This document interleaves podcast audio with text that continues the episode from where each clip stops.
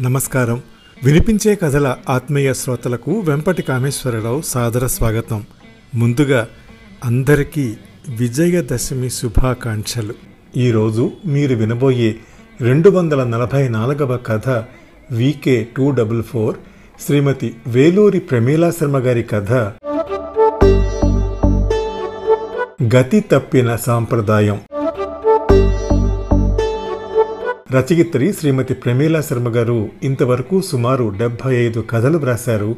వాటిలో నలభై తొమ్మిది కథలు ఆకాశవాణిలో ప్రసారమయ్యాయి. వివిధ పత్రికల్లో ప్రచురితమయ్యాయి. భక్తి గీతాలు గజల్స్ వంటి కవితా ప్రక్రియల్లోనూ వారికి విశేష అనుభవం ఉంది. ఇటీవల be positive with Bhaskar channel నిర్వహిస్తుండే కథాకళ ఎనభై ఒకటవ సంచికలో వారితో పాటుగా వేదిక పంచుకుని ఓ కథ వినిపించే సదవకాశం నేను సొంతం చేసుకున్నాను అని తెలియజేయడానికి ఎంతో సంతోషిస్తున్నాను. వారి కథ గతి తప్పిన సాంప్రదాయం ఇప్పుడు వినిపిస్తాను. మల్లె తీగ వంటిది మగువ జీవితం. చల్లని పందిరి ఉంటే అల్లుకుపోయేను. అల్లుకుపోయేను. మల్లె తీగ వంటిది మగువ జీవితం. సంజ రేపు ఉదయాన్నే మా కంపెనీ మేనేజర్తో కలిసి రాజమండ్రి వెళ్ళాలి. అవసరమైతే రాత్రికి అక్కడే ఉండాల్సి వస్తుంది. ఒక జత బట్టలు సర్ది ప్రయాణంలో తినడానికి ఏమైనా ప్యాక్ చేసి ఉంచు. నిద్రకు ఉపక్రమిస్తూ భార్యకి చెప్పి పడుకున్నాడు మహేష్. తెల్లారి ఐదు కల్లా బయలుదేరిపోవడంతో కూతుర్ని నిద్రలేపటం ఎందుకని చెప్పకుండానే బయలుదేరిపోయాడు. మహేష్ది ఎగువ మధ్యతరగతి కుటుంబం. పెద్దలిచ్చిన ఆస్తిని వృద్ధి చేసి తండ్రి తన చేతికి పది ఎకరాల సాగుభూమిని వారసత్వంగా ఇచ్చాడు. చివరి దశలో క్యాన్సర్తో పోరాడుతున్న తండ్రి వైద్యం కోసం తక్కువ రేటుకే రెండు ఎకరాల వరకు అమ్మేయాల్సి వచ్చినా దిగులు పడలేదు. చెల్లెళ్ళిద్దరికీ మంచి సంబంధాలు చూసి పెళ్ళిళ్ళు చేశాడు. ఊళ్ళో పలుకుబడి నిజాయితీ ఉన్న సుందరం మాస్టర్ అమ్మాయి సంధ్యని పెళ్ళి చేసుకున్నాడు. పెళ్ళి నాటికి ఇంటర్ వరకు మాత్రమే చదివి ఆపేసిన సంధ్య సాంప్రదాయబద్ధంగా పెరిగిన పిల్ల. అత్తవారింట్లో అడుగు పెట్టగానే ఇట్టే ఇమిడిపోయింది సుందరం మాస్టారి పెంపకం అలాంటిది. అనువైన కోటలు రావడంతో మహేష్ తల్లి జానకమ్మ చాలా సంతోషించింది. సొంత కూతురిలాగే సంధ్యను తమలో కలుపుకుంది. అండి నాకు ఇంకా చదువుకోవాలనుంది. ప్రైవేట్గా బీఏ కట్టిన పెళ్ళయ్యాక మొదటిసారి నోరు తెరిచి భర్తను అడిగింది సంధ్య. మనం ఉన్నది పల్లెటూరు. నీ చదువుతో ఇక్కడ పెద్దగా పని లేదు. ఇప్పుడు చదువుకుని మాత్రం ఏం చేస్తావు? బతకడానికి నాన్నగారు ఇచ్చిన భూములు ఉన్నాయి కదా. తేలిగ్గా తీసి పడేశాడు మహేష్. అది కాదండి పంట మీద ఆదాయం మనకు అలాగూ సరిపోవటం లేదు. డిగ్రీ అయినా అయిందనిపిస్తే ఇంటి దగ్గర నలుగురికి ట్యూషన్లు అయినా చెప్పుకోవచ్చని. చూచాయిగా మనసులో మాటను బయటపెట్టింది సంధ్య. అంతా విన్న మహేష్ మౌనంగా ఊరుకున్నాడు. మర్నాడు టౌన్కు వెళ్ళి ఫ్యాక్టరీలో పని వెతుక్కున్నాడు క్లర్క్ ఉద్యోగం. పదిహేను వేలు జీతం. పంట మీద వచ్చే డబ్బుకు ఈ జీతం కలిస్తే వేణీళ్ళకు చన్నీళ్ళు తోడు అన్నట్టు ఉంటుందని ఆలస్యం చేయకుండా ఉద్యోగంలో చేరిపోయాడు. అత్తగారికి సుస్థి చేసి అనారోగ్యంతో మంచాన పడడంతో ఇంటి బాధ్యతల చట్టంలో ఇరుక్కుపోయిన సంధ్య మరెప్పుడూ తన చదువు గురించి ఆలోచించలేదు. పెళ్ళైన ఎనిమిది సంవత్సరాలకి ఎందరో దేవుళ్ళకు మొక్కి ఎన్నో పూజలు చేసిన సంధ్యకి కడుపు పండి పన్నంటి బిడ్డకి జన్మనిచ్చింది. హనీష ఆడిందే ఆట పాడిందే పాట అన్నట్టు పెరిగింది.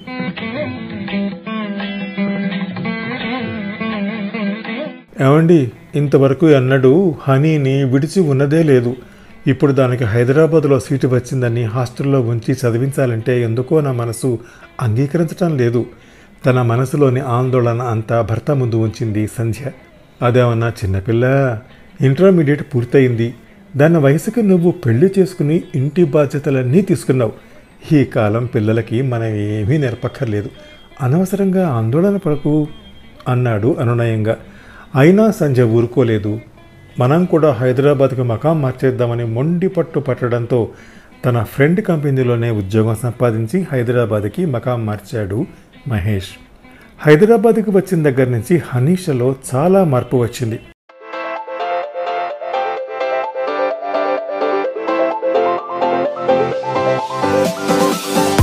ఇంజనీరింగ్ మూడవ సంవత్సరంలోకి వచ్చేసరికి అద్దు అదుపు లేని స్నేహాలతో చదువు పక్కన పడేసింది.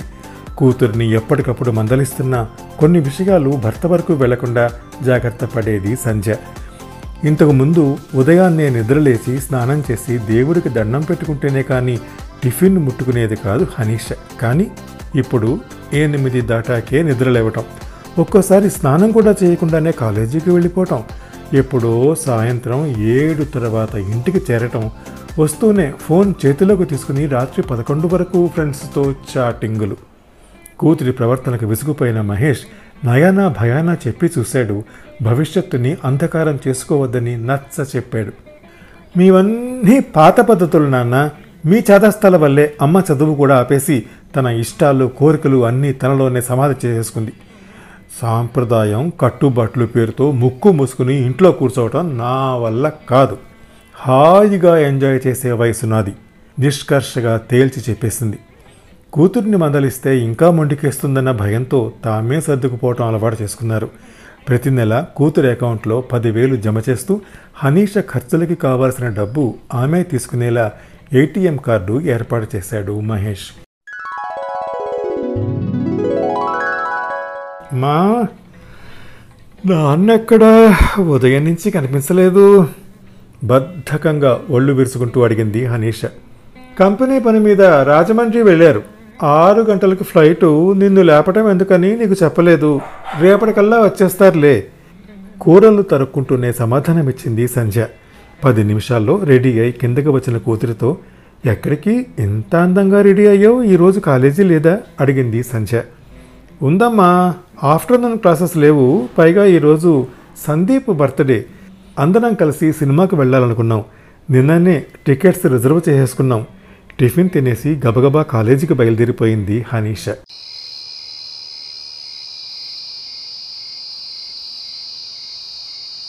ఎనిమిది అవుతోంది చీకటి పడిపోతున్న హనీష ఇంటికి రాకపోయేసరికి సంజలో ఆందోళన పెరిగిపోయింది. ఎన్నిసార్లు ఫోన్ చేసినా స్విచ్ ఆఫ్ వస్తూ ఉండడంతో ఏం చేయాలో ఆమెకు పాలుపోలేదు. కంగారుగా హనీష స్నేహితులందరికీ ఫోన్లు చేసింది. సినిమా అయ్యాక నేరుగా ఇంటికి వచ్చేసామని హనీష సంగతి తమకు తెలియదని చెప్పారు. సంధ్యకి కాళ్ళు చేతులు ఆడలేదు. పోలీసులకు ఫోన్ చేద్దామా అనుకుంది. మహేష్కి ఫోన్ చేసి జరిగిందంతా చెప్పింది. కంగారు పడకు మా ఫ్రెండ్స్ అందరికీ ఇన్ఫామ్ చేస్తాను. రేపు ఉదయం ఎనిమిది గంటలకల్లా హైదరాబాద్లో ల్యాండ్ అవుతాను. చెప్పి ఆడిటర్ దగ్గర వర్క్లో ఉన్న మహేష్ ఫోన్ పెట్టేశాడు. ఆ రాత్రంతా గంట గంటకి సంజయ్కి ఫోన్ చేసి ధైర్యం చెబుతూనే ఉన్నాడు. తెల్లవార్లు కంటి మీద కునుకు లేకుండా గడిపిన సంధ్య ఒక్కసారిగా కాలింగ్ బెల్ మొగడంతో ఉలిక్కిపడింది. పాలవాడు పాలు తెచ్చి ఇచ్చి వెళ్ళాడు.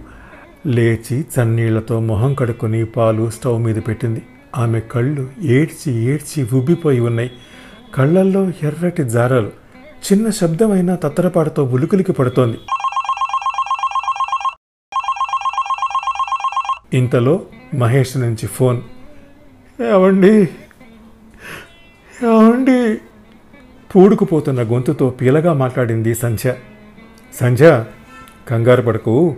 మన అమ్మాయి సేఫ్గానే ఉందని ఎవరో నాకు కాల్ చేసి చెప్పారు. ఇప్పుడే నేను ఫ్లైట్ దిగుతుండగా పంజగుట్ట యామిని క్లినిక్కి రమ్మన్నారు. నేను ఇటు నుంచి ఇట్టే పంజగుట్ట వెళ్తున్నాను.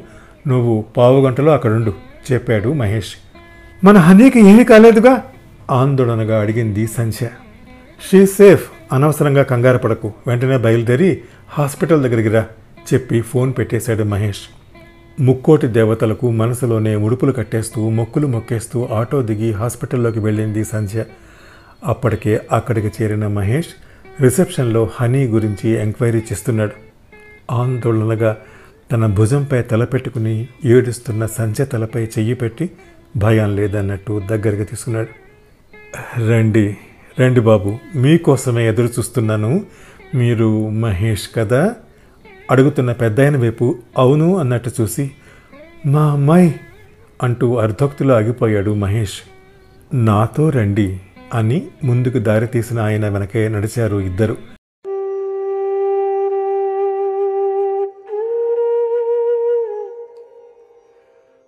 ఒక రూమ్లో బెడ్పై నిస్తేజంగా ఉన్న హనీష్ను పట్టుకొని గట్టిగా కుదుపుతూ ఏడ్చేసింది సంచ మమ్మీ!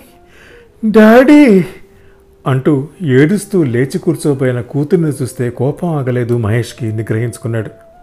చెప్పండి సార్ మా అమ్మాయికి ఏమైంది? పెద్ద ఆయన వైపు తిరిగి అడిగాడు. ఆ దేవుడి దయ వల్ల ఏమీ కాలేదు. నిన్న సాయంత్రం ఏడు గంటలప్పుడు నేను జూబ్లీ హిల్స్ రోడ్డుపై టూ వీలర్ మీద ఇంటికెడుతున్నాను అప్పుడే వీధి కార్నర్లో మలుపు తిరుగుతున్న కారులోంచి ఎవరో ఆడపిల్ల లోపల పెనుగులాడుతున్నట్టు అనిపించి ఆ కారుని వెంబడించాను. ఫ్లైఓవర్ కిందగా కొంత దూరం ముందుకు వెళ్ళి చెక్ పోస్ట్ దగ్గర మలుపు తీసుకుని నిర్మానుష్య ప్రదేశంలోకి కారు మలుపు తిరిగింది. వదలకుండా వెంబడించాను. లోపల ఏం జరిగిందో తెలియదు కానీ డోర్ తీసి ఈ అమ్మాయిని బయటకు తోసేసి కారు ఆపకుండా వెళ్ళిపోయారు. ఆలస్యం చేయకుండా ఒక ఆటో డ్రైవర్ సాయంతో ఆమెను ఈ హాస్పిటల్కి తీసుకొచ్చాను. అప్పటి నుంచి షాక్లో ఉండటం వల్ల స్పృహలో లేదు. వంటిపై చిన్న చిన్న దెబ్బల మినహా ప్రమాదం ఏదీ జరగలేదు. రాత్రంతా సెలైన్ ఎక్కేదాకా ఇక్కడే ఉన్న నేను ఆమె ఎవరి తాలూకో తెలుసుకుందామని వెదిగితే చేతిలో ఉన్న పర్సులో ఫోన్ లేదు కానీ కాలేజీ ఐడి కనిపించింది. అందులో ఉన్న మీ నంబర్కి కాల్ చేసి చెప్పాను. చెప్పడం ముగించాడు పెద్ద ఆయన మా బిడ్డ ఈరోజు ప్రాణాలతో ఉంది అంటే అందుకు మీరే కారణం. చాలా థ్యాంక్స్ బాబాయ్ గారు అంటూ ఇద్దరు పెద్ద ఆయనకు నమస్కరించారు. అవును నువ్వు సుందరం మాస్టర్ అమ్మాయి సంజవు కదూ? అప్పటిదాకా సరిగా చూడని ఆయన అప్పుడే గుర్తుపట్టి సంజయ్ అడిగారు. నేనమ్మా పార్థసారథిని మీ నాన్నగారి స్నేహితుడిని గుర్తుపట్టలేదా? అడిగాడు పెద్దాయన. మీరా బాబాయ్? మీరు ఇక్కడ హైదరాబాదులో ఎలా? ఆశ్చర్యంగా అడిగింది సంధ్య. నాకిద్దరు అబ్బాయిలమ్మా ఒకడు అమెరికాలో స్థిరపడితే మరొకడు రియల్ ఎస్టేట్ వ్యాపారంలో బాగా లాభాలు గడించి జూబ్లీ హిల్స్లో ఉంటున్నాడు. మీ పిన్ని గారు కాలం చేశాక నేను కూడా హైదరాబాద్ వచ్చేసి ఇక్కడే ఉంటున్నాను. అవును నిన్ను మీ నాన్నగారంత పద్ధతిగా పెంచారు కదా. నువ్వు నీ కూతురికి కొంచెమైనా భయం చెప్పుకోవద్దు. ఆడపిల్లలు ఇలా మగపిల్లల స్నేహాలు పడితే ఇలాగే పెడదవన పట్టిపోతారు అన్నాడు హనీష వంక చూస్తూ. అమ్మా అమ్మా నేనే తప్పు చేయలేదు. నన్ను నమ్ము ప్లీజ్. వాళ్ళతో కలిసి సినిమాకి వెళ్ళాను అంతే. అక్కడి నుంచి సందీప్ పార్టీకి రమ్మని పిలిస్తే వాళ్ళింటికి తన కారులోనే వెళ్ళాను. వెక్కి వెక్కి ఏడుస్తున్న కూతుర్ని దగ్గరికి తీసుకుంది సంధ్య. చూడమ్మా హనీష పెద్దలు మనకి సాంప్రదాయాలు కట్టుబాట్లు నేర్పేది ఇందుకేనమ్మా. కాల ప్రవాహంలో సాంప్రదాయాలు గతి తప్పుతున్నాయి. నాగరికత పేరుతో కట్టుబాట్ల గట్టు తెంచుతూ ఇలాగే జీవితాలను నాశనం చేసుకుంటున్నారు మీ యువత. నువ్వు ఆడపిల్లవి మరింత జాగ్రత్తగా ఉండాలి. నా మనవడు మాట వినే పరిస్థితిలో లేడు. అందుకే వాడి మీద పోలీస్ కంప్లైంట్ ఇచ్చాను. చెప్పటం ముగించి భారంగా నిట్టూర్చాడు పార్థసారథి. వాట్? అంటే సందీప్ మీ మనవడా? ఆశ్చర్యంగా అడిగాడు మహేష్. అవును బాబు. వాడు నా మనవడే. నా కొడుకు రియల్ ఎస్టేట్ బిజినెస్లో కోట్లు సంపాదించాడు. వ్యాపార లావాదేవీలు బిజినెస్ వ్యవహారాల్లో ఎప్పుడూ బిజీగా తిరుగుతూ ఉంటాడు. తండ్రి సంపాదించిన దాంతో విలాసాలకు అలవాటు పడిన నా మనవడు సందీప్ అగడాలు రోజు రోజుకు మితిమీరిపోతున్నాయి. ఎన్నోసార్లు హెచ్చరించి చూశాను.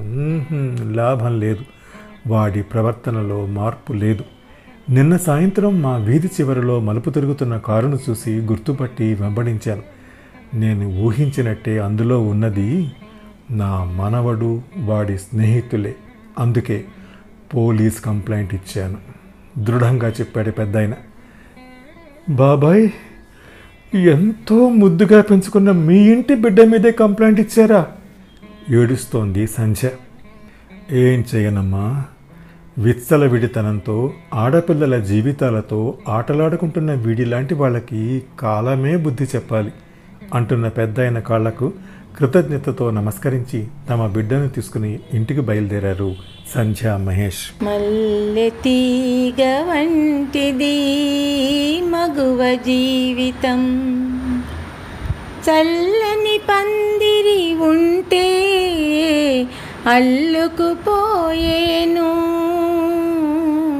అల్లుకుపోయేను. మల్లె తీగ వంటిది మగువ జీవితం. VK two double four. Srimati Veluri Pramila Sharma గారి కథ గతి తప్పిన సంప్రదాయం విన్నారు. ఈ కథను నేను వినిపించే తీరు మీకు నచ్చితే లైక్ చేయండి మీ కాంటాక్ట్స్కి షేర్ చేయండి మీ అమూల్యమైన అభిప్రాయాన్ని కామెంట్ రూపంలో నాకు తెలియజేయండి.